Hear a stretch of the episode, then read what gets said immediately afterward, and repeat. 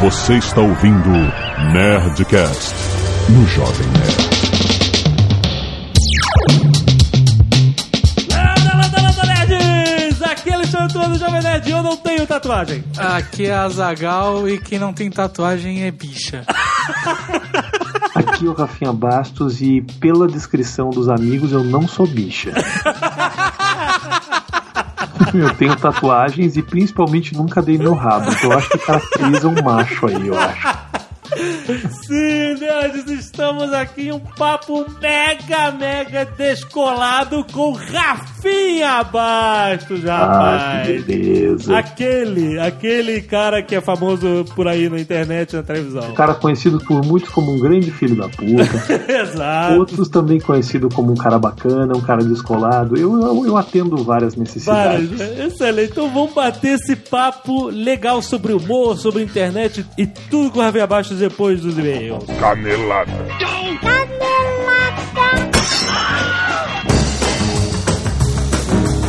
Muito bem, Azaghal, vamos para mais uma semana de e-mails em Canaladas do Nerdcast.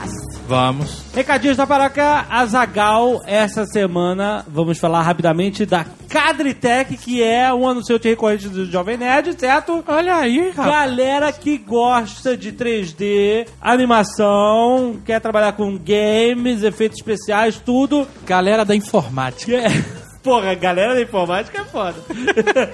Mas olha só, a Cadritech é o lugar para você fazer curso de 3ds Max, de Photoshop, de After Effects, maquete eletrônica, AutoCAD, tudo isso. E agora os caras vieram atrás da gente porque eles querem anunciar o curso de férias que vai começar agora dia 2 de julho. Olha aí. Certo? Beleza. Então tem promoção aí para pagamento à vista com 10% de desconto ou 6 vezes sem juros. Mas é só pra quem mora em São Paulo, jovem nerd? É, a Cadritech fica aí em São Pablo. Mas dá uma olhada lá no site deles, cadritech.com.br. Às vezes você tira suas férias, vai pra São Paulo e faz o curso lá. Exatamente, tem link aí no post. E olha só, pra quem tá mesmo interessado na parada, que se é pra você, segue o Twitter dos caras, Cadritech. Simples, tem link aí no post pra você saber como participar de um sorteio de um curso. Olha Inteiro, aí. De graça. Excelente. Não é espetacular o curso É de muito, férias? bom, é muito bom mesmo, cara. Pra Então- quem quer se especializar nessa área e começar a mandar ver, é maneiro, cara. Muito bom. Eu já fiz o curso de 3D. Eu fiz com o Sr. K, inclusive. Você fez com você e o seu carro o curso de 3D. Ah, eu tanto fracassei em 3D, mas o Sr. K é- trabalha com isso. fala. Ah, muito bom. Então, excelente. Você quer trabalhar com isso? O dia do sorteio é dia 1 de julho.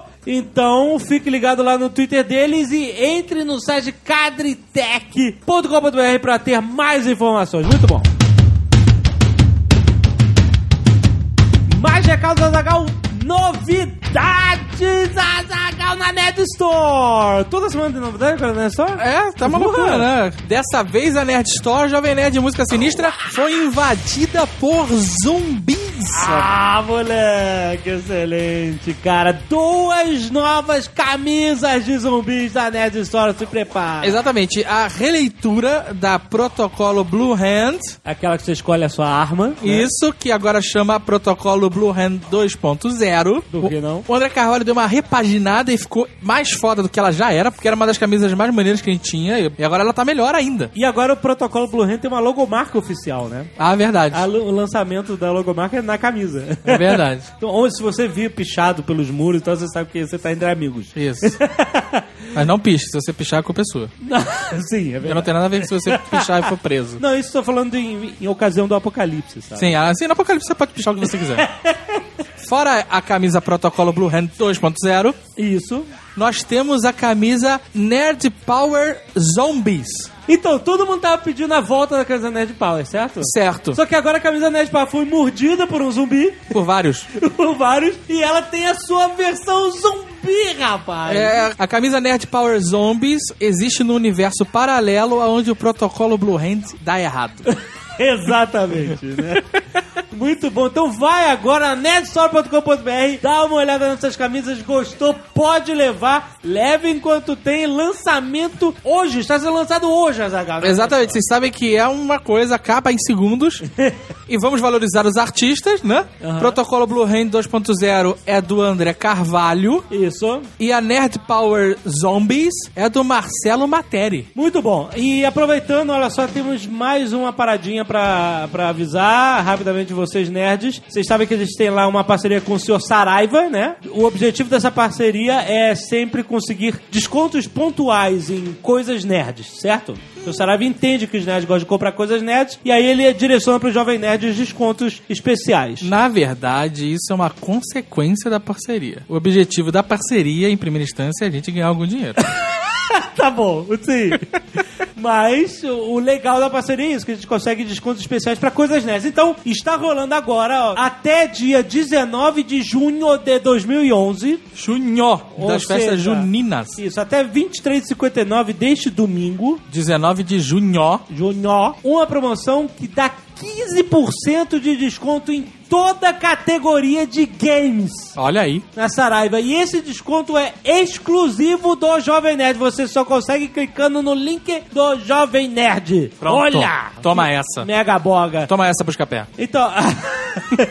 então, olha só. Só não vale para os consoles e para jogos que já estejam em promoção. Ou seja, uma promoção não acumula outra, certo? Tipo, Force Unleashed 2. Tá 99 reais porque já tá em promoção lá. Esses 15% não vão somar com essa promoção. Mas o resto, tipo, Eleanor acabou de lançar ultra mega lançamento. Lançou com um preço de 199. Com esse link do Jovem Nerd até domingo, 169,90. Olha aí. Não é? Aí. Crysis 2 pra PC, 99 reais. Com esse link sai R$ 84,10. Excelente. Porra, não é? Isso. Corre, meu irmão, corre. Todos se dão bem. Corre no post, deste post tem o link direto pro seu Saraiva. Através desse link você, os descontos já vão estar lá. Aproveita que é só até dia 19 de junho. 23 e 59. Último recado, as pessoas que estão entrando agora no Nerdcast estão achando que a gente fala demais de recados. Então, na verdade, eu vou dar o último recado depois que a gente mandar as pessoas pularem. Se você é novo, não está interessado no feedback, você vá para o minuto 13 minutos e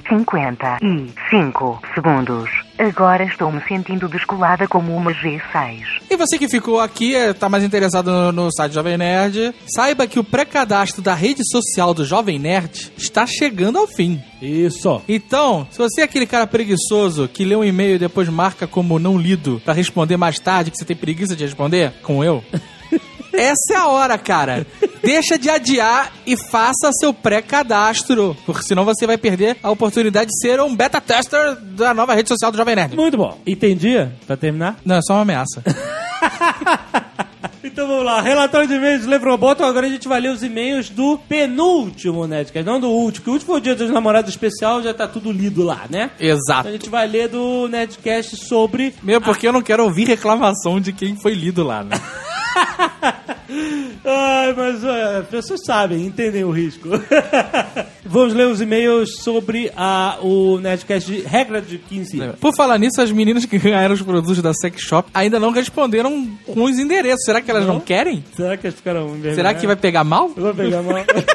Bem, o presente tá aqui. só tem Paradise Light. O Jovem Nerd tá querendo usar já. Ah, tá bom.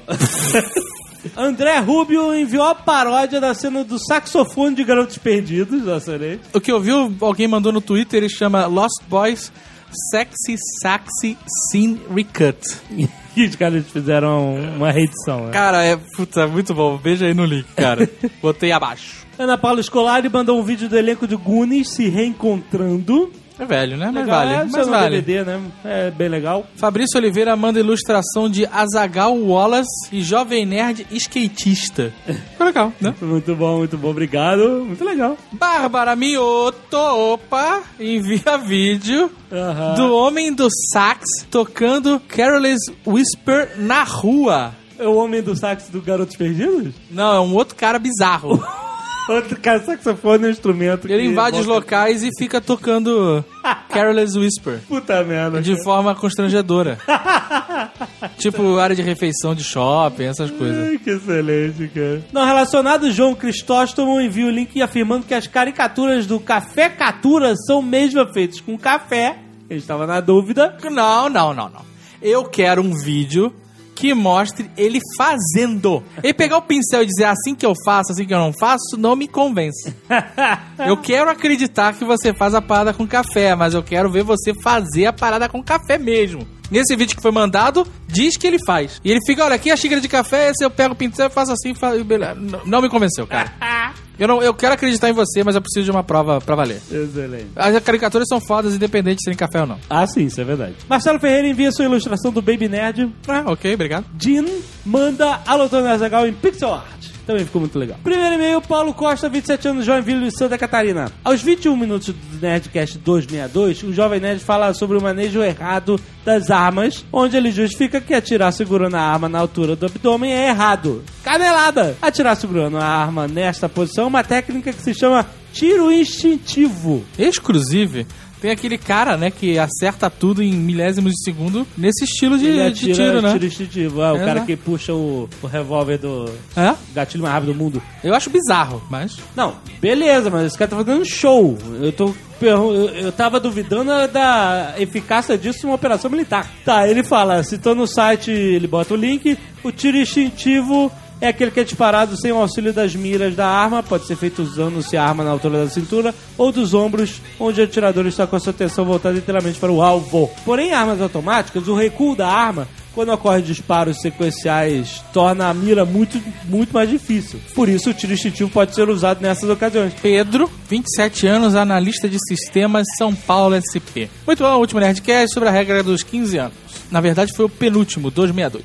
Sem me demorar falando que faltou isso ou aquilo, o que, aliás, não tem como falar de tudo. É... Obrigado, né? Manda esse e-mail para acabar com o único mérito atribuído ao grande dragão branco. Ah, Isso partiu meu coração. A frase O tijolo não revida foi roubada do filme Operação Dragão de 1973. que isso, rapaz? Bruce Lee vai lutar com O'Hara, o vilão genérico. O capanga, antes da luta, quebra uma tábua com um soco. E Bruce Lee dispara. A tábua não revida. Caraca, que filha da mãe, Bandame. Como Bloodsport é de 1987, não tem desculpa. Nosso amigo do Espacate é um larápio, cara. Caraca, O cara me enganou. te enganou esse tempo todo. A única parada maneira. Caraca, cara, que merda, cara. Ah, a gente tem que fazer uma zona de disparando desse filme um dia, cara. Olha aí, o link da cena. Clica aí pra vocês verem. Atila Pereira, 21 anos, policial militar. Colatina, Espírito Santo. Olá, senhora Zagal. Vasculhando a internet, me deparei com uma action figure japonesa do anime Macross sendo Ah. vendida em um site nacional. Olha aí. Pois bem, em quatro imagens de exibição do produto, pude constar que há muito o senhor tinha razão em falar que no anime Battleship Yamato, as naves e caças que saíam da Ditacuja realmente alteravam sua forma, se transformando em robôs ou, de acordo com essa prova, ao menos uma delas. Cara, é exatamente como eu lembro. Lembrando que no Nerd Office, a segunda temporada, episódio 12, foi mostrada a miniatura comprada por Rogério Bonfim, o empresário mais nerd do Brasil, que continha também caças em seu interior, sendo um deles claramente uma mistura da miniatura que achei no citado site nacional. Segue o link. Caraca, cara, é tão bom você ter razão, porque é tão gratificante isso, cara.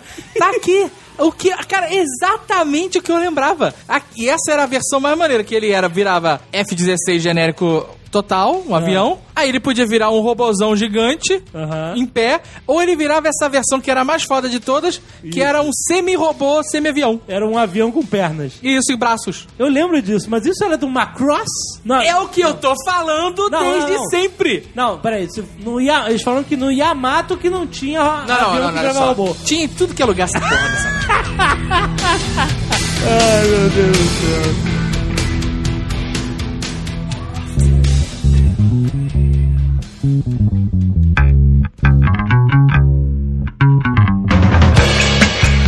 Dizer que você roubou a nossa capa da Info. Pois é, cara. Você tá vendo isso? Puta, Sabe o que acontece, Dave? Eu sou muito mais famoso. Sei. É só isso. Esse foi o critério. Entendeu? Não foi beleza, com O certeza. critério não foi beleza, não foi o quão nerd é. Foi só tipo assim: quem é o cara que pode vender mais revistas? Exatamente. São os gordos, o jovem nerd? Ou é o cara que faz o programa na televisão e Exato. que a galera vê? Exatamente. É, quer saber de uma coisa? Foda-se os gordos. Vamos colocar o cara que eu acho que a gente vai vender mais revista. Cara. E eu acabei de receber um e-mail a semana passada do, do cara da revista dizendo: Rafinha, dá uma tweetada porque a gente não tá vendendo Bastos. Esse apelido é sarcástico, né? Cara, na verdade, não, ele não nasceu sarcástico. Atualmente, ele, ele acabou se tornando pela força da circunstância e pelo meu crescimento, pela minha genética. Mas eu era um Rafinha porque no meu prédio tinha outros dois Rafaéis. Como eu era mais novo na época, eu me tornei o Rafinha. E até hoje, desde que eu comecei a minha carreira de comediante, eu nunca consegui bolar uma história mais engraçada do que essa pra contar. juro pra você. Nunca. As pessoas me perguntam, Rafinha, mas por que Rafinha? Esperando uma piada e eu não consegui Não desenvolver até consegue fazer a piada, só a verdade. Só a verdade mesmo, velho. Quanto você mede agora? Agora. Agora, porque a gente nunca sabe, né, O cara cara? tá crescendo, pai. Agora sentado deve estar com 1,64. Quando eu fico de pé, eu costumo ter ali entre 1,98 e 2 metros, Nossa. dependendo do sapato. Então, na- naquela noite mais inspirada, você pode chegar a 2 e 15. Exatamente. Rafinha, eu tenho 2 metros. Agora, quando eu viro Tiffany, aí eu posso chegar até 2,17. Você jogou basquete Joguei há muito tempo. num time que acabou, segundo um amigo teu, Sim, a pior campanha de Isso. basquete da história do time. da história do basquete brasileiro. É verdade isso. Mas é É isso, verdade. de ser alto e jogar basquete não, não necessariamente Eu, é. eu jogava, assim, se você me coloca jogando basquete com pessoas que sabem jogar basquete, você vai ver que eu sou bom pra caralho. Você me coloca do lado de caras de nível de seleção brasileira, os caras me destroem ao meio. Eu joguei duas ligas nacionais, e uma delas é verdade, era pro time chamado Sojipa, que era o time lá do Rio Grande do Sul, É. em que os meninos tinham todos entre 18 e 19 anos, e só eu tinha 23 na época. Aham. Perdemos 45 jogos seguidos. Tô falando sério, cara. 45 jogos seguidos. Nós não ganhamos nenhum jogo. Sabe o que é isso, cara? Nenhum jogo. Era tipo o Ibis do basquete, sabe? Puta, uma desgraça, velho. Foi um tempo triste na minha vida. Me dói lembrar, inclusive. Meu Deus. Mas aí desistiu, desistiu porque depois do 45 Não, não é nem isso. O basquete, infelizmente, é um esporte que, pra você ganhar alguma grana no Brasil, você precisa ser um puta jogador de basquete. Eu não era tão bom a ponto de viver decentemente jogando basquete. Eu acho que é por isso que eu parei. Quero perguntar uma coisa pra você, porque você é jornalista. Jornalismo, exatamente. Mas quando você vai no hotel e você preenche lá, ó, profissão, Putz, o cara. que você escreve? Eu sempre ponho um ator. Primeiro que tem menos letras. Quando eu vou em hotel, eu sempre coloco assim, Rua do Zé. Como assim? É Rua do Zé, eu sempre coloco. Porque na verdade eles nunca vão checar meu endereço. Não, então eu sempre vão. coloco menos que. O que vai me obrigar a escrever o menos Rua do Zé, ator e Rafa Bastos, o mais resumido possível. Mas eu sempre coloco ator. Que também sou, na verdade, acabei me tornando ator pela profissão, pelo decorrer da profissão. Mas eu sou jornalista de formação mesmo. Me formei em 98. Quando você era moleque, lá em Porto Alegre. Ah, lá vem as piadas. Que piada, cara. O humorista aqui é você, pô. Mal sabe você que a gente ligou pro Maurício Saldanha antes de. O Maurício Saldanha é uma das figuras mais, olha, mais. eh, primeiro, um dos grandes amigos meus, pra quem não sabe, é o cara que faz o, o cabine celular. Sim. E é um cara que, eu vou dizer o seguinte: a gente se vestia, eu e meus amigos, a gente se vestia de mulher pra gravar.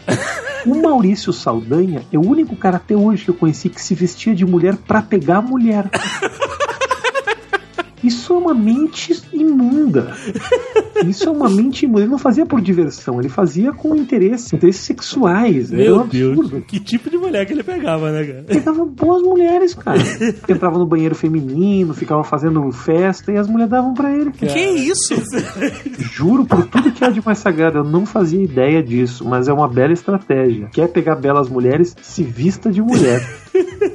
Mas então, você, Maurício Saldanha, sua patota, vocês faziam vídeos engraçaralhos. Exatamente. Isso tinha internet nessa época, não? E eu comecei a, a- a fazer bagulhos, inventar merda na internet, era 90 e, 98, 99. Porra, não dá pra baixar um vídeo no... decente, né? Então, meu primeiro vídeo realmente foi em 99, que eu comecei a, a fazer coisas, testar. Eu tinha, na verdade, eu, tra- eu sempre trabalhei em televisão, já desde 95, e eu tinha muita vontade de experimentar a edição, que na época a gente chamava de edição não linear. Aham. Edição não linear nada mais é do que hoje todo mundo faz aí nos Movie Maker, nos Adobe Premiere, nos Final Cut da vida. Sim. Porque na época a gente editava de vídeo para vídeo, assim, nas emissoras de televisão. Ainda hoje tem algumas emissoras que ainda tem esses, ainda mantém algumas máquinas que são mais rápidas, né? Porque você não precisa fazer captura de material, é mais, é mais tranquilo. Só que eu queria experimentar, eu queria ver como era aquilo, qual era aquele barato, porque eu sabia que era a tecnologia, ela ia dominar essa galera toda, eu queria, queria mexer, queria brincar. E comecei fazendo vídeos com webcam, porque eu descobri que a webcam, na época, a gente podia não só falar com os amiguinhos, como também gravar MPEGs. Ó. E aí eu falei, puta cara, então eu tenho como botar vídeo no meu computador sem ter que capturar essa imagem de uma fita. Ah, sim, porque isso, é- isso é um porra. Isso era, era foda, porque até eu conseguir capturar da fita levou um bom tempo, assim. Era um trampo, tinha uma placa, que era uma placa que só tinha no Paraguai. Era, era muito difícil, não era, não era como, como hoje, que o cara liga um celular e tá fazendo um puta vídeo. Né? Exato. Mas então aí eu comecei a brincar com aquilo e fazer sátiras de videoclipe. Eu pegava músicas e criava vídeos em cima da música, porque eu não tinha, na verdade, condições de capturar áudio. Então foi força da circunstância. A gente criou um negócio chamado Página do Rafinho, que eram sátiras de videoclipe. Desde 99 eu fazia isso. A página do Rafinha era tipo assim, a gente pegava uma música, sei lá, Jane Erondi cantando Não Se Vá, sabe? Ah, então era tipo Trapalhões.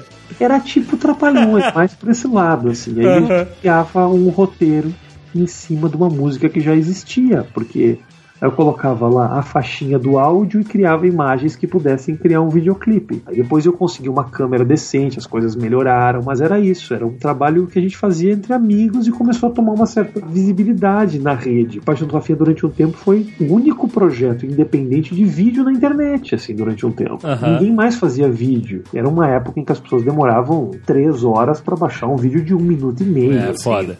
Com Era certeza. muito foda. E pra produzir também era difícil. Demorava às vezes duas horas pra renderizar 15 segundos de vídeo. Era, um, era uma desgraça. Mas isso tu tinha quantos anos? Cara, eu não era criança mais não, cara. Eu tinha 20, 23 anos já. Ah, então mas já tá, tá formado já. Já estava formado, sem dúvida. Eu, eu não tinha nenhuma pretensão humorística na época. Eu queria fazer coisas legais. Pois é, isso que eu queria te perguntar. Você tá intimamente ligado com o humor. Você, aliás, as pessoas se referem a você como humorista em primeiro lugar. Claro, claro. Mas isso foi desde moleque, assim, essa maluquice de inventar coisa, inventar vídeo. Então, cara, Ou veio eu- depois de jornalismo isso? Não, você sabe que eu descobri, eu tava conversando outro dia, acho que com o meu pai, com a minha mãe, eu tava, eles estavam, faz tempos que eu não ia pra casa, e eles me contaram, assim. E eu depois eu acabei me lembrando, quando eu era criança, eu fazia uma coisa que era o seguinte, cara, eu ligava o toca-disco no videocassete e antena também no videocassete, e eu fazia videoclips. Por exemplo, eu botava Tom e Jerry no vídeo e botava discos de Elis Regina.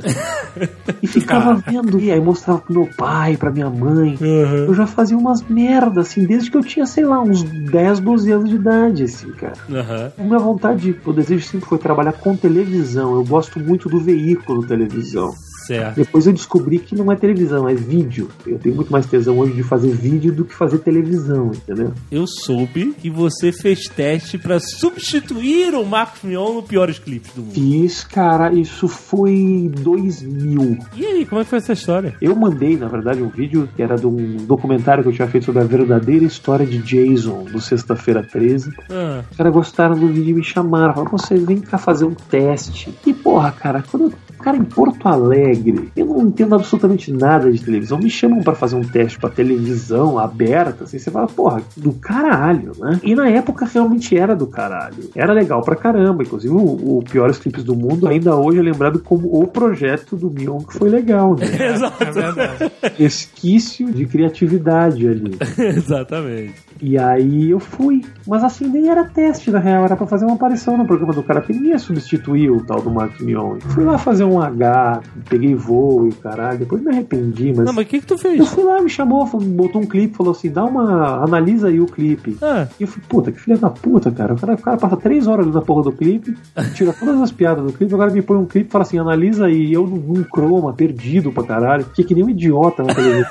Não que isso não aconteça toda segunda-feira. Aí- É, A gente que é de fora, a gente não tem muita noção, cara. Acha que televisão é um puta negócio do caralho, assim. Quando tem essas oportunidades, você entra numas furadas, vai lá e vê que o estúdio, na verdade, é uma porra de um croma caindo aos pedaços. Você vê, ah, meu Deus, é isso que é a porra da televisão? que Os caras tanto fazem. É foda, né, cara? A gente participou de alguns programas e quando a gente chega no estúdio é, é sempre impressionante a diferença, né? Não é, cara? A gente foi naquele do, do SBT, puta, primeira vez eu sou fã pra caralho do Silvio Santos. Aí eu falei, caraca, vamos naquele, era um contra 100. Mas é justo, porra. Eu achei que era no SBT, cara. Ah, tá bom. Eu achei que, sabe, ia não passar. é? Não era, não era, não era. era. Puta, no centro de São Paulo, em algum, alguma galeria velha dessa, tinha um estúdio lá. Nossa, eu não sabia, cara. Eu também teria caído no mesmo conto. Aí, Tu achou que ia esbarrar com o Silvio Santos achei, eu achei, sinceramente. Eu, eu só fui por isso. Eu não tinha esperança nenhuma de ganhar um milhão, cara. Mas quando você chegou lá, ainda no centro, você achava que era no centro o SBT. Cara, mas eu, assisto SBT desde sempre. E o SBT, eu, eu lembro que não, nem sempre foi lá naquele complexo, né? Ele já Sim. foi na cidade mesmo, né? Sim. E eu mas falei, é- ah, eles devem ainda ter aquele estúdiozinho. E o Silvio Santos viu? deve estar lá porque deve ser o lugar mais legal. Aí quando tinham as prostitutas na rua, eu falei, não, o Silvio Santos não deve estar aqui, cara. na atual circunstância, as merdas que o Silvio Santos tem dito, ele deve estar agora nesse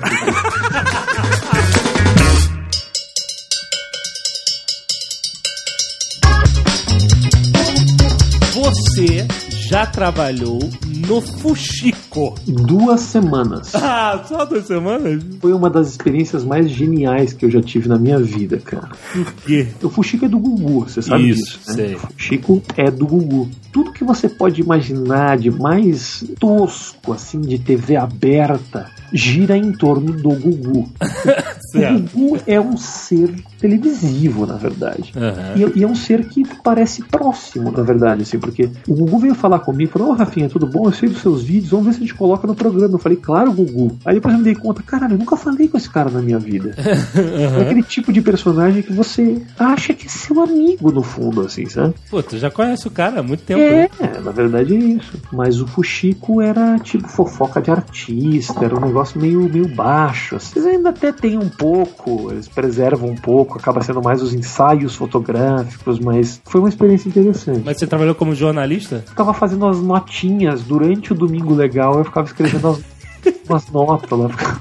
Ficava o domingo inteiro escrevendo, tipo, olha, Virginia Novick, não sei o que, as papas assim, Caraca, Virginia Novick é foda, né? tipo, as últimas da Virginia Novick. Aí agora eu me lembro que eu fica- eu ficava numa espécie de um balcão alto, assim, e eu achei minha cabeça suja. Eu trabalhei em dois domingos legais, em dois domingos, no terceiro eu fui demitido, não sei porquê. Né? Talvez porque eu não soubesse as últimas da Virginia Novick, talvez. E aí eu achei num domingo que a Ellen Ganzaroli tava dando em cima de mim, cara. Que Tinha isso? certeza, mas eu tinha certeza. Ela passou o domingo inteiro olhando pra mim. Eu falei, caralho, eu não acredito que eu vim de Porto Alegre. Eu vou comer essa Ellen Ganzaroli. Eu falei, não acredito.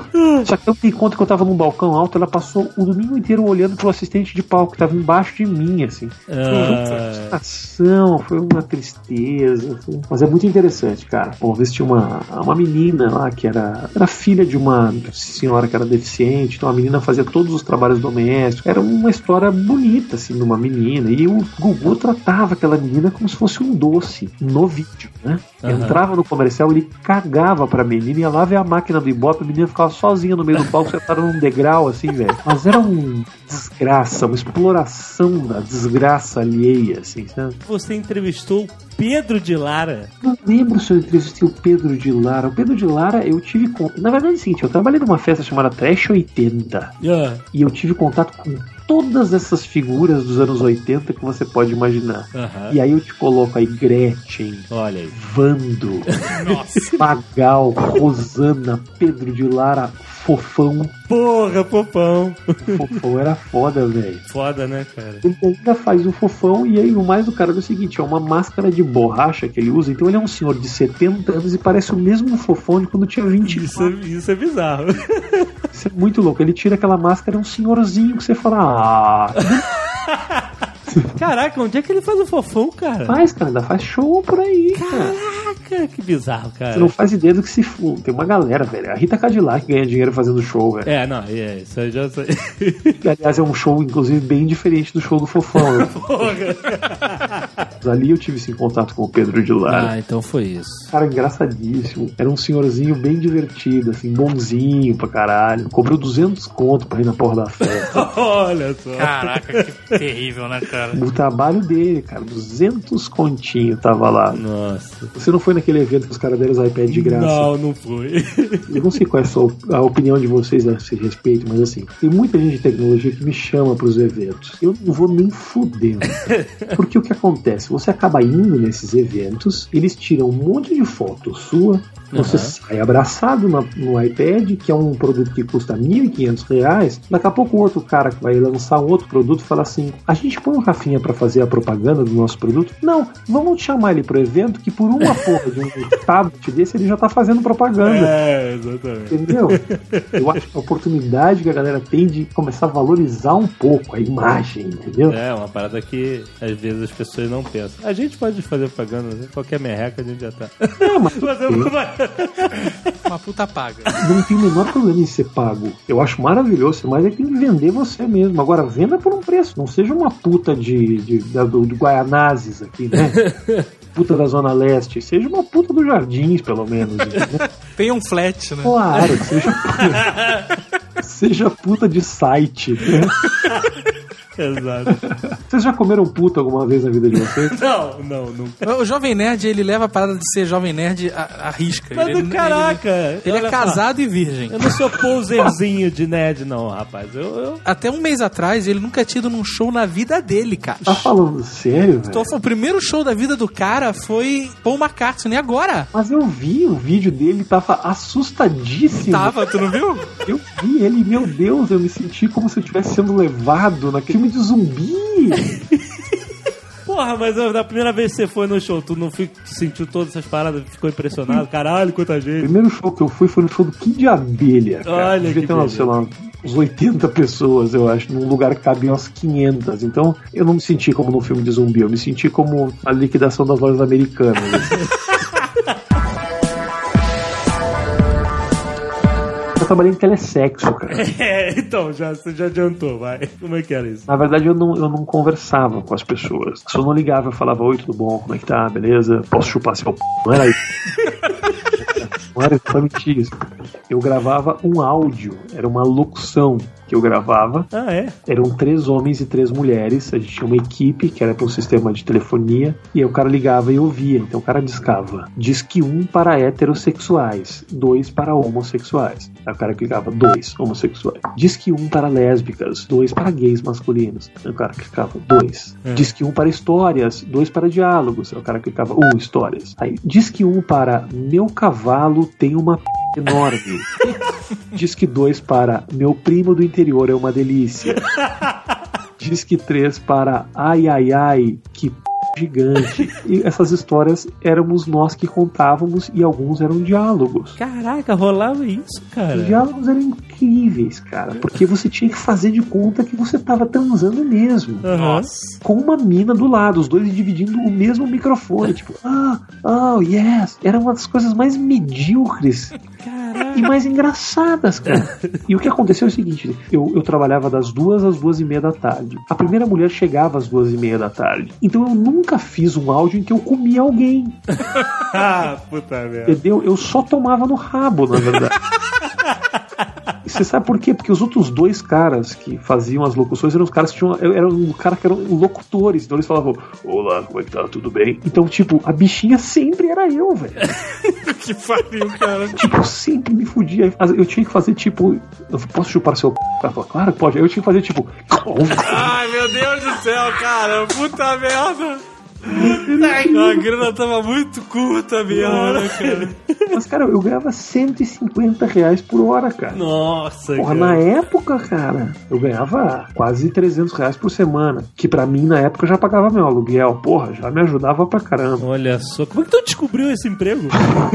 Pois é, cara. Eu, eu tinha uma, um colega meu, um cara que fazia academia comigo, e o cara falou: "Ah, Eu trabalho de locutor e os caras precisam de alguém que tenha sotaque do sul. Ou seja, por isso que eu trabalhava só das duas às treze e meia, enquanto nenhuma mulher tinha chegado. Essa é explicação, e agora as fichas começam a cair. Eu não tinha me dado conta disso. Eu vi que remexendo nas gavetas, eu não dou conta disso. Super Pop. Luciana Gimenez. Luciana Gimenez. O que que tu fazia lá, cara? Meu, Quem deu essas dicas pra você? Teu amigo, porra.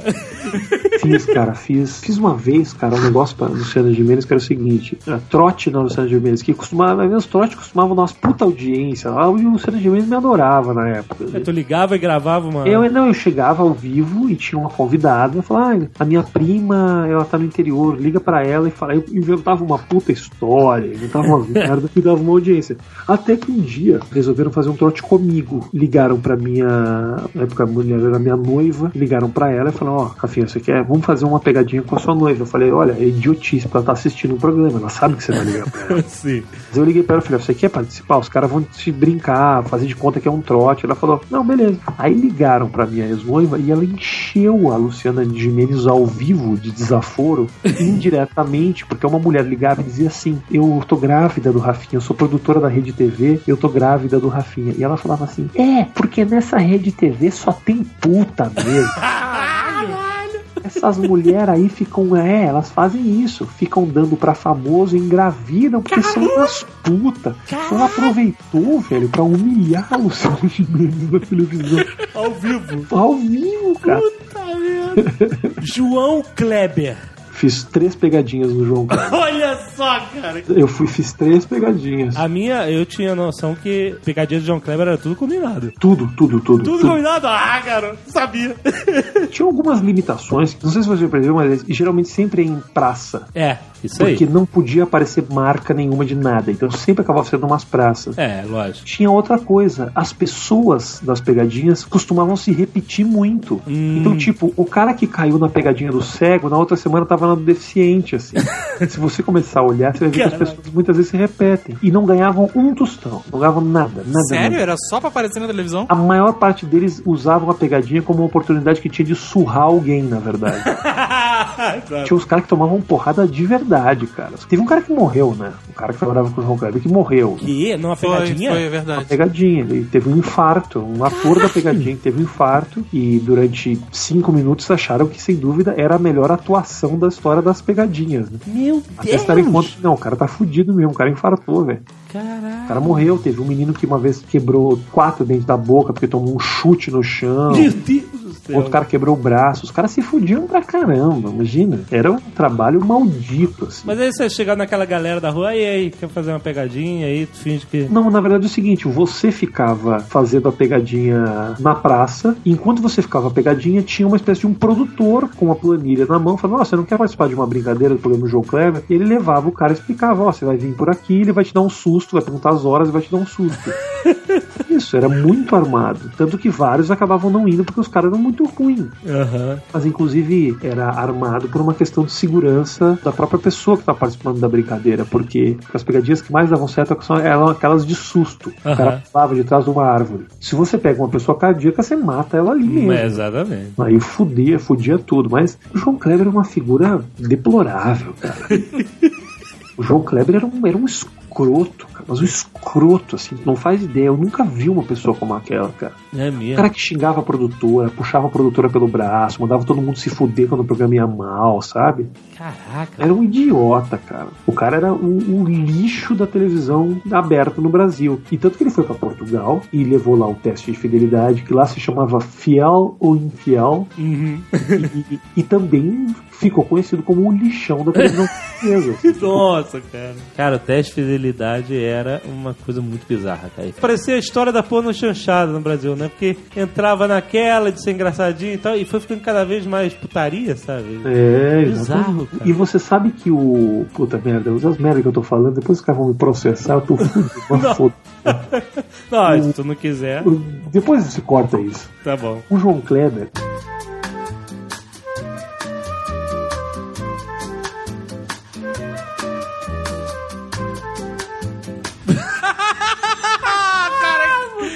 Pena que isso não pode entrar no programa, cara. Isso para que rolava, entendeu? Nossa, não. Corta isso, pelo amor de Deus. Não, vamos contar, vamos contar. É verdade que você chamou o Maurício Saldanha e ele falou que não, não ia. falou que não ia. Caraca, Pois cara. é, né, cara? Eu falei, ô Maurício, eu sei que é uma merda, mas é uma oportunidade que tem de fazer um trabalho e pagar umas contas em São Paulo. Falei, Não, de jeito nenhum, de jeito nenhum. Era uma merda? Era. Mas adivinha só, hoje eu tô milionário.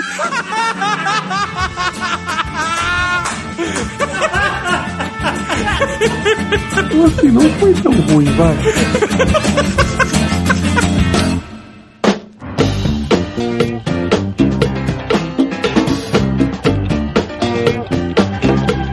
Tô entendendo que você, que sempre gostou de trabalhar com televisão, acabou sempre trabalhando com televisão. Sim, é, é. Eu queria muito trabalhar com televisão, mas a internet acabou sendo a minha maneira de chegar onde eu queria, né, cara? Porque todas as oportunidades em televisão acabaram surgindo a partir da internet. Da né? internet, não do seu networking que você ia fazendo na televisão. Não, não, de maneira nenhuma. Olha que interessante, cara. A internet que me colocou na, no João Kleber, por causa dos, dos clipes da página do Rafinha. A internet que fez a direção da Bandeirantes ir assistir o meu espetáculo solo de stand-up comedy, porque eles viram na internet. Foi tudo isso, cara. Tudo foi acontecendo através da divulgação das coisas que eu colocava na internet. Sempre foi assim, sempre investi muito. Por prazer mesmo, sabe? Não, mas é assim que se faz as coisas bem feitas, né, o cara? único lugar onde eu podia fazer. Eu, eu saí de, na verdade, eu saí de Porto Alegre por causa da internet. Eu lá produzia, fazia as coisas com o Maurício, com os meus amigos e tudo mais. A coisa foi crescendo e começou a me abrir oportunidades fora do Rio Grande do Sul. Que outra oportunidade eu teria para criar informação para fora do meu estado, que se não através da internet? Aham. Não teria como. Se eu, se eu trabalhar na televisão aberta do Sul, quem vai assistir é o Rio Grande do Sul. Sim. Então eu descobri na internet um mundo livre onde eu podia fazer as merdas que eu queria. Como é que veio o stand-up na sua vida? Eu fui morar nos Estados Unidos, também foi mais uma coisa que me rolou através da internet. Eu mandei vídeos meus da época que eu jogava para universidades americanas e os caras me chamaram, me deram bolsa. Eu fui estudar nos Estados Unidos e lá eu vi na televisão isso, que era um tal do stand-up comedy, que eu achei genial, que era um cara falando suas histórias, fazendo suas críticas, falando seus absurdos, texto próprio criado por ele mesmo, Sim. onde ele dizia: Olá, tudo bom? Meu nome é Jerry Seinfeld. É claro. Ao contrário do Brasil, onde o cara falava: Olá, eu sou o Nerso da Capitinga, eu sou um caipira. Tinha, tinha o, o bêbado, a drogada. Então, assim, eu achei genial aquilo. Uma coisa engraçada é que o humor no Brasil sempre foi tradicionalmente isso que você falou, né? Humor de personagem, né? Estereótipos, essas coisas, né? Todos os grandes humoristas sempre foram conhecidos por personagens, né? E o stand-up. Era muito novo isso, de você ser você mesmo em cena, né? Aham. Você tinha algumas experiências ali com o Chico Anísio, com o próprio Jô, o Zé Vasconcelos, mas não era uma- um formato, não era uma linguagem, eram experiências isoladas. O que tinha também era muito show de piada, né? É, exatamente. O Ari Toledo, o Costinha, tinha tudo isso.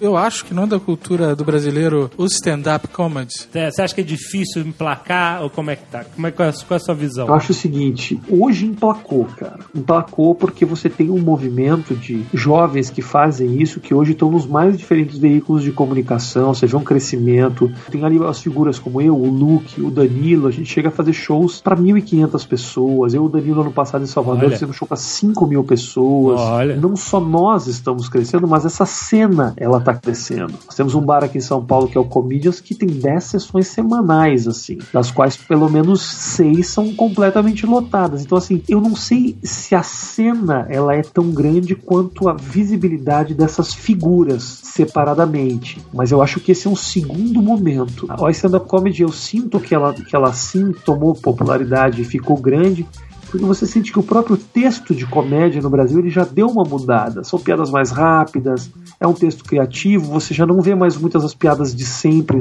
nesses novos programas. Então, assim, Eu sinto que a stand-up comedy veio para dar uma chacoalhada nisso tudo, mas não dá para tirar o mérito também de quem faz esse trabalho de criação de personagens, de contar piada, que são comediantes geniais que falam para um público que não é o público que eu falo. É, com certeza. O Nerso da Capitinha lota shows pelo Brasil inteiro, mas não vai levar o público que eu levo pro teatro. Eu sinto que o que tá rolando agora é que a internet está dando a possibilidade da gente criar e divulgar um movimento e tornar ele popular goela abaixo. Uhum. A verdade é essa, porque o marasmo se manteria se essas figuras não começassem a ter visibilidade como a gente teve. Eu, eu lotava teatro aqui em São Paulo, cara, 200, 250 lugares, eu lotei durante dois anos sem ter nenhum, nada em televisão. Era só os meus videozinhos no YouTube. Uhum. E aí isso vai crescendo, vai crescendo, você vai vendo, aí a televisão chama para fazer alguma coisa, você toma uma outra visibilidade. Eu sinto que a stand-up comedy ela tá começando a tomar um pouco uma projeção maior,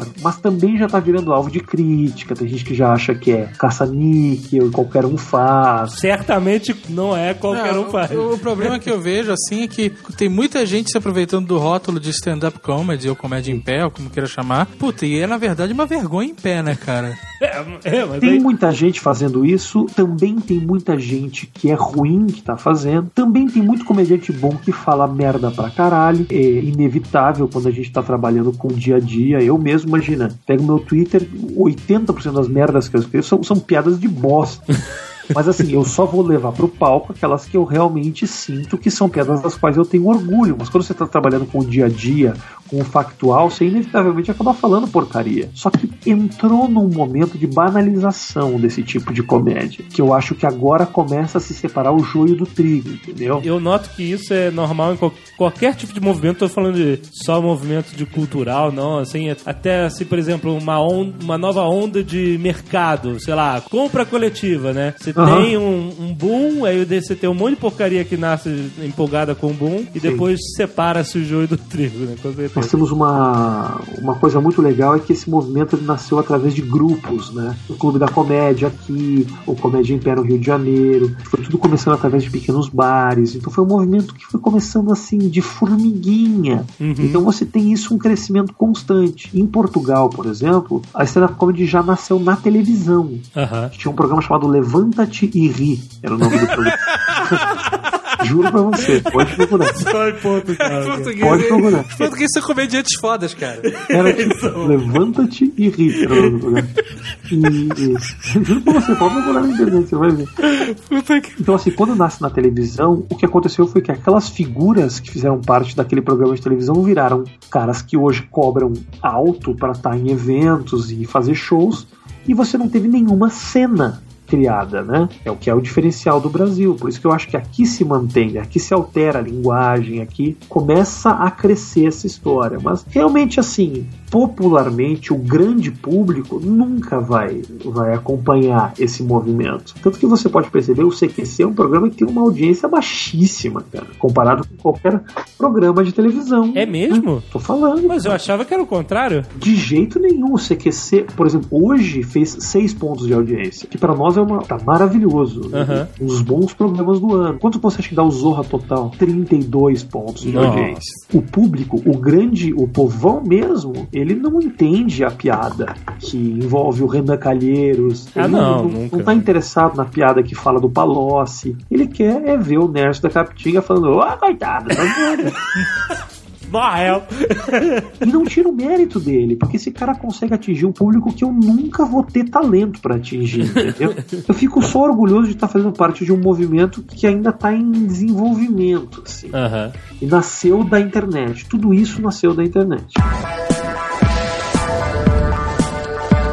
Qual é a importância hoje da internet na sua carreira e da televisão? Não é porque eu tô falando isso com vocês que são dois caras fortíssimos na internet, mas realmente eu sinto que a internet, em termos de despender o meu tempo, hoje ela é 30%. Mas investimento de criativo e projeção para o futuro, eu sinto que é 80%. Eu quero ter mais projetos na internet, quero criar mais coisa para internet, porque eu sinto que é um caminho que me, me me, me deixa mais feliz, me deixa mais, mais alegre. Eu sinto que eu tenho mais liberdade criativa. É sempre seu. É meu. Vai ser exatamente. sempre seu. É isso. E de mais ninguém. Exatamente. É o que a gente pensa, né? Eu viabilizo, eu não preciso passar por ninguém, ninguém precisa provar o material. Exatamente. Isso pra quem trabalha em televisão é uma delícia. Isso foi difícil pra mim, inclusive, me reacostumar a isso, né? Quando me chamaram pra fazer televisão no CQC, eu não fazia televisão há muito tempo. Eu criava pra internet, eu tava longe da TV. Inclusive, quando me chamaram pra fazer o CQC, eu estranhei. Falei, caralho, a Bandeirantes. Que a Bandeirantes vai querer me chamar pra fazer um programa? Eu, quem? Eu, o da Pena e o Leão Lobo, né? E o Silvio Lancelotti, né, cara? Pois é.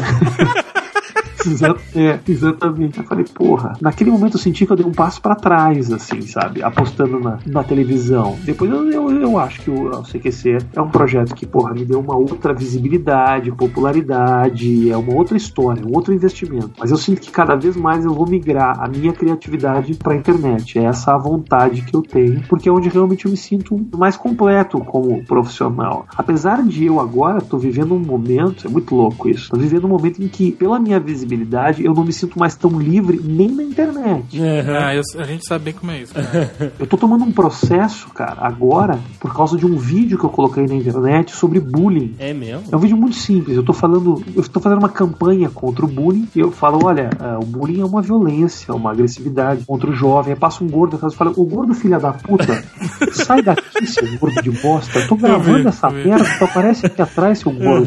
Mas se fuder, só pode ser gordo. Gordo é escroto, né?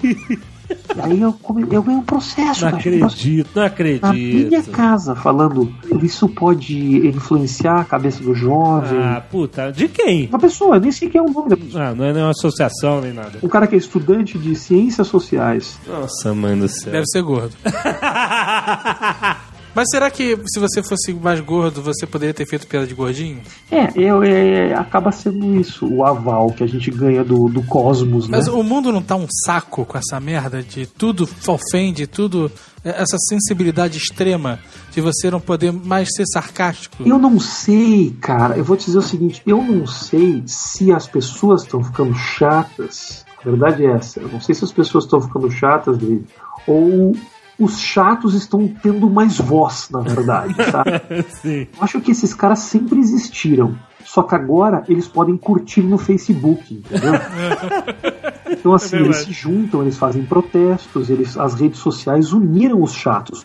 O que é maravilhoso, porque dá a possibilidade dessas pessoas se expressarem. É a liberdade de expressão, tá certo, tem que fazer movimento, tem que fazer protestos. Agora, acaba dando voz pra gente que não tem senso de humor. Eu chamo isso de pessoas com retenção anal. É, pode ser. Elas são assim, cara. Elas, elas têm esse problema e elas não vão se libertar disso. Isso também, Alexandre, acaba sendo um momento que a gente está vivendo da própria internet. Hoje, os depoimentos e as piadas na internet acabam muitas vezes descontextualizadas. Assim. É, isso, isso é importante, contexto. Novo momento da comunicação assim, que a gente está vivendo. Eu às vezes coloco no Twitter uma piada e não me dou conta de que eu tô rindo com os meus amigos, de que eu sei o absurdo, de que eu tenho um sarcasmo que na palavra escrita não carrega, entendeu? Aham. Essa piada no palco ela é engraçada porque tem a minha personalidade, eu Sim. construo minha persona. Sim, sim. É o John Lennon, né? Falando que eles eram melhores que Jesus. Né? O negócio não, não era esse contexto na conversa, mas. Isso é tudo questão de edição. Outro dia, uma revista me perguntou, Rafinha, esse papo aí que você cobra por tweet, que papo é esse? Porque não sou só eu que cobro pra twittar. É, eu também. A galera toda cobra pra twittar. Todo mundo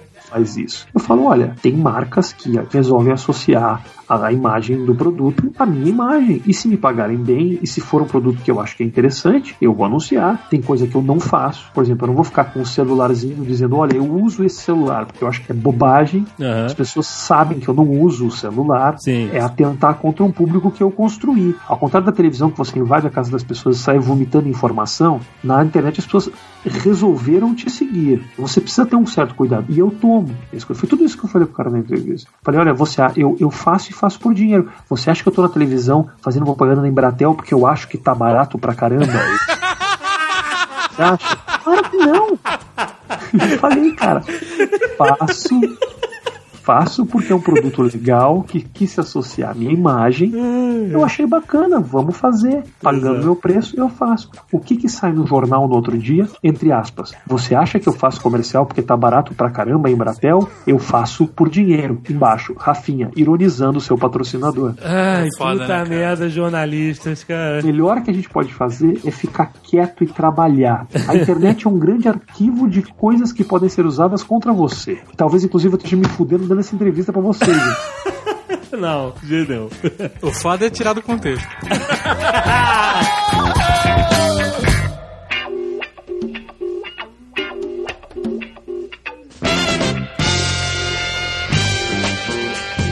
Mais uma vez, o seu trabalho na internet, que era o seu show sendo divulgado, te levou para a televisão mais uma vez no CQC. E agora também no A Liga. Como é que foi o CQC? Primeiro que em 2007 me chamaram e falaram, ah, Rafinha, vimos o seu show, gostamos muito e queríamos saber o que, que você quer fazer na televisão. O que é uma coisa Olha, estranha. Jerry Seinfeld. Não, total, cara. Realmente sentou e falou: o que, que você gostaria de fazer? Eu falei, olha, eu gostaria de trabalhar como jornalístico humorístico. Você conhece o, o John Stewart? Sim, senhor. Sim, senhor. Eu sempre achei que faltava isso no Brasil. Também a- acho que ainda falta. Eu acho que o CQC é a grande expressão nesse caminho. Porra, precisamos de um, de um jornalismo humorístico que possa interessar um público mais jovem ao que está acontecendo de fato no país. né? É, mas é complicado, né? Porque o- fazer o que o John Stewart faz, cara, no Brasil. É, o Jo- é, é, e não ia dar certo. Ninguém Exatamente pode, o que o né? John Stewart faz ia dar muita merda, né? É uma questão de liberdade de, de, de expressão que, infelizmente, no Brasil não existe no- o que nos Estados Unidos existe, que é um negócio chamado primeira emenda. Nos Estados Unidos, qualquer merda que você fala, fala, olha, liberdade de expressão, primeira emenda, ela é mais importante do que todas. É por isso que tem é, Ku Klux Klan, É, né, essas é, são manifestações que que. nego se, se, se espalda nessa, nessa emenda. Exatamente. Mas aí eu fiz um piloto que não deu certo. O lance de ser jornalístico e ser humorístico, ele mexia um pouco com a equipe de jornalismo e também com a equipe de produção. Então era uma coisa meio complicada, assim. Meio o que hoje é o Furo MTV, assim, na época. 2007, eu criei. Rapidinho,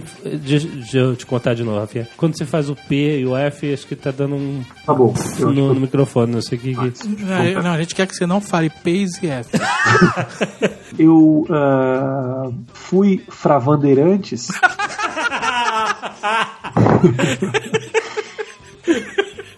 Fiz a porra do piloto e depois não deu certo. Seis, sete meses depois, eles chegaram com um projeto falando: Rafinha, tem um projeto que a gente quer te apresentar de um programa. Fui me reunir com eles eles mostraram o CQC. Aí tinha uma apresentação que tinha helicóptero. Era com, esse, com essa edição que a Quatro Cabeças, que essa produtora argentina, tem.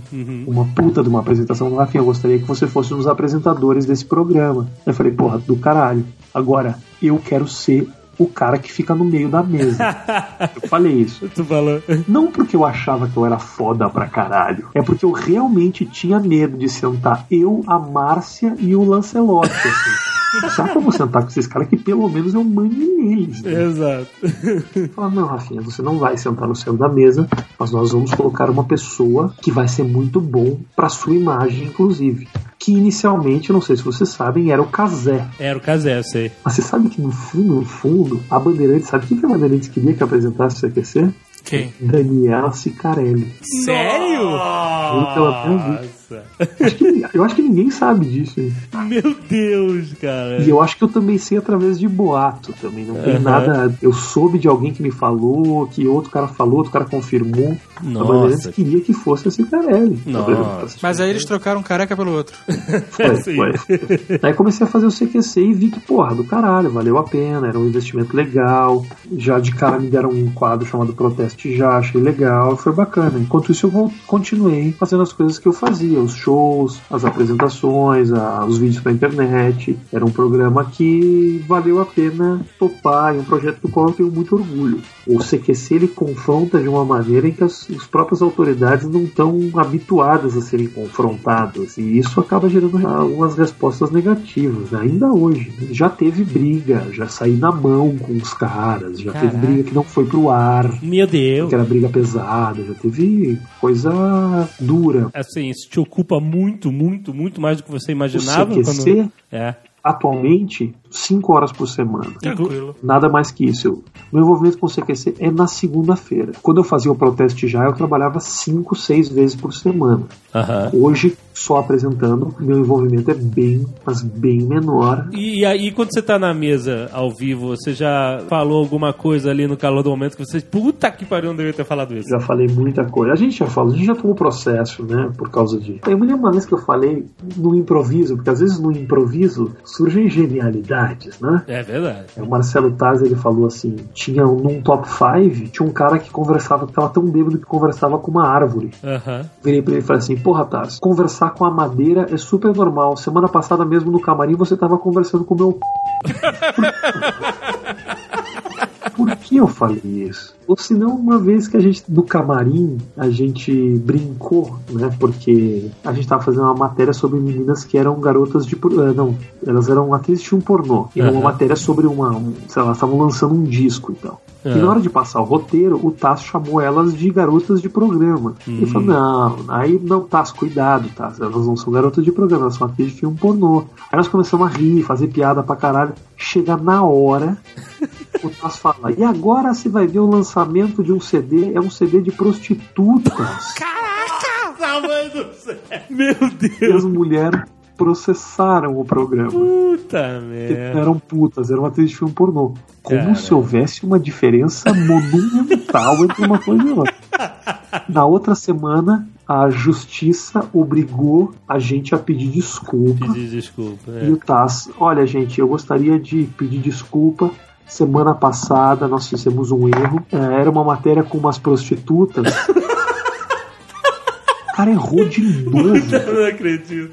E as mulheres ganharam uma grana, assim. velho. Tanto que nessa época do, das prostitutas, aliás, das, das atrizes de pornô, chegou a fazer dois programas gravados porque a Bandeirantes estava com medo do que ia ser dito, assim. E perde completamente a espontaneidade do negócio. Não não é Com certeza. legal, não é tão bacana. Tem que ficar livre. Mas a gente tem uma comunicação muito boa. Eu, Taz e o Luca, a gente se dá muito bem, nunca teve nenhuma espécie de problema. Então a gente acaba. E também o fato de a gente se ver uma vez por semana também é legal pra caralho, entendeu? Não dá tempo de enjoar um da cara do outro.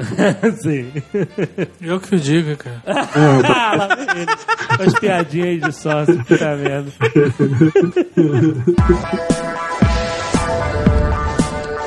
E a liga?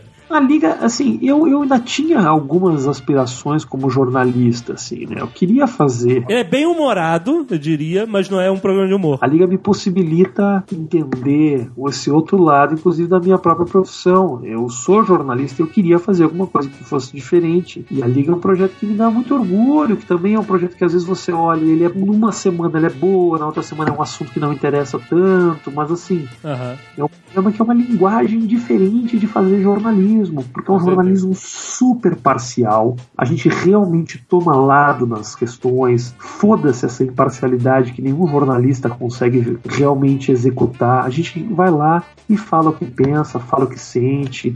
A repórter, quando se sente mal, ela chora. Tem o envolvimento emocional nosso, ele é completo no programa. E eu achei genial isso. Eu nunca tive vontade de fazer o jornalista, aquele que fica cobrindo buraco de rua, de terninho e gravata. Caraca, buraco do cara, você deu o exemplo que eu dou, cara. Eu falei assim, cara, coitado do cara que cobre buraco de rua. Eu sinto que não é o meu futuro como profissional. É algo que eu realmente queria viver e sinto que é uma experiência que tá, que tá sendo muito legal pra mim. Como é que foi ficar de mendigo um dia inteiro em São Paulo? Esse programa sobre moradores de rua foi o primeiro programa, né? Foi a primeira, Aham. primeira liga. O que digas de passagem, ao meu ver, foi um equívoco completo. Você acha? Eu acho, eu acho porque era, eram programas mais radicais no formato da liga, sabe? Aham. Ele é muito radical, é, é super parcial, vitimiza mesmo o- a miséria. Aham. Não há problema nenhum nisso, porque eu realmente sinto que todo miserável é uma vítima, mas não é isso. Mas ele era muito radical. Tinha repórter chorando, tinha gente fantasiada. Não era uma novidade, porque assim, o Gugu já fez isso, sabe? Aham. Então surgiu muita crítica negativa até as pessoas entenderem o que, que era o programa. Então o primeiro impacto do programa não foi o mais, mais positivo possível. É um programa que eu realmente gostei muito de fazer, foi uma experiência pessoal fodida, mas ele atentou um pouco contra o nosso, o nosso planejamento, assim, sabe? Críticas caíram de pau no programa, porque ele realmente ele, ele é um programa muito radical no formato. E teve jornalista que já achou que como assim o Rafinha Na segunda-feira ele tira sarro do mendigo, na terça ele é um mendigo. Esse cara é esquizofrênico. Só que hoje as pessoas conseguem diferenciar isso. Porra, o cara é um comediante, mas ele também pode sentir, ele é uma pessoa. O público consegue diferenciar, consegue ver diferentes personalidades consegue entender os formatos. A imprensa muitas vezes ela é caquética, ela gosta mesmo é do William Bonner e da Fátima Bernardes?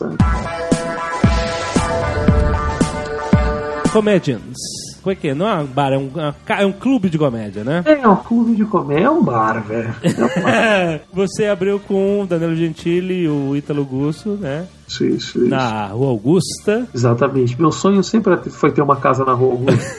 Jovem Nerd adora. Ah, vai, começa. Não pode ir a São Paulo, cara. Ah, a piadinha dele. Baixa Augusta é o Jovem Nerd, Tá bom, cara. tá bom. Eu sou o escada, você parou? Eu sou o escada e ele é um piadista. O Comedians, ele é um. Ele é um. Eles eram, ele é- sempre foi um sonho, cara, ter um lugar que a gente achasse que fosse o lugar ideal pra fazer esse tipo de comédia que a gente. que nos lançou, assim, sabe? Aham. Que ah, antes você era qualquer lugar, churrascaria. Eu já fiz eventos assim, nos lugares mais ingratos, na frente de churrasqueira.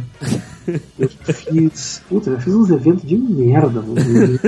absurdos, assim, na frente da piscina, já fiz no, em restaurante, o próprio teatro, porque teatro eu realmente ainda não sinto que é o lugar ideal pra fazer isso. Eu acho bem caído pra esse formato. É porque tu tem que ficar parado, né? Você- você Porque eu acho que o esquema do, do stand-up for real, né, é a informalidade, né?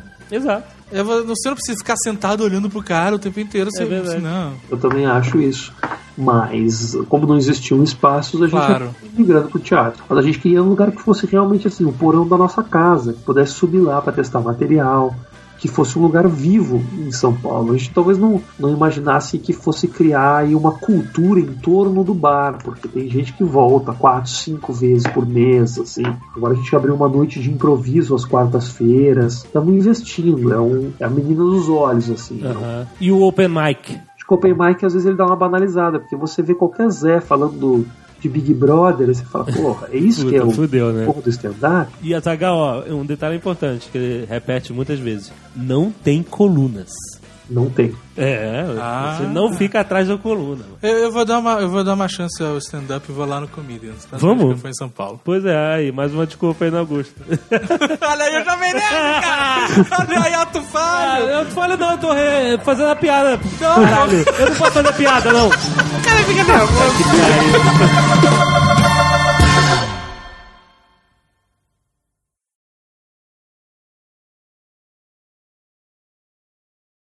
Quero falar uma coisa. Você gosta de ser capa da info? Não parem, de- parem de encher meu saco. Todo nerd que ouve isso, eu tô cagando pro que você tem que falar. Eu tô ganhando meu dinheiro, eu tô me fudendo pra vocês. Eu quero saber o seguinte: você tweetou um bullying Ah. pra gente e depois o tweet sumiu. Você ficou com medo de ser processado? Não, não é isso.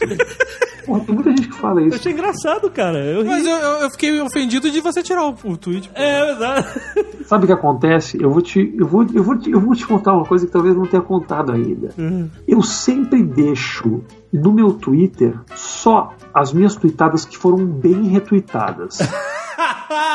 tipo Então é assim, por isso que tu é o Twitter mais influente do mundo. Caraca, olha isso. Tu tá manipulando foda a parada, cara. você tá entendendo? Agora você entendeu? Cara, um gênio. cara. Um gênio do mal, cara. Muito bom. Eu descobri uma coisa que ninguém tinha descoberto.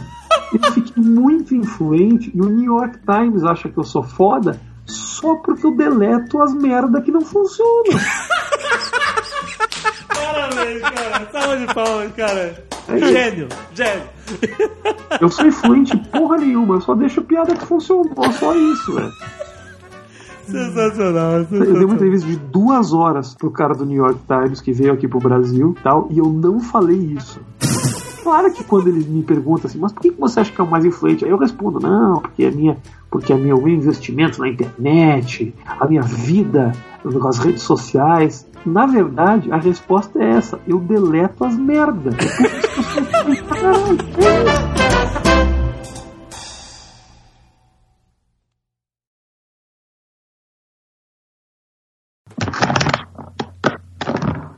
Oi. Oi, o que aconteceu? Aí, cara. Desculpa, cara, caiu a energia aqui em casa e sobrou o laptop e a rede aqui. Caraca! Olha só. Calma aí, caiu tudo aqui, peraí. A internet manteve, né? Manteve. Beleza. Impressionante. Isso é um sinal, né, cara? A internet é realmente o futuro. Você tá vendo? E não, e pior de tudo, tem alguém que tá querendo me calar. Caraca, você vê. É o gordinho da comunicação social, cara. Tá? Eu acho que é o gordinho da.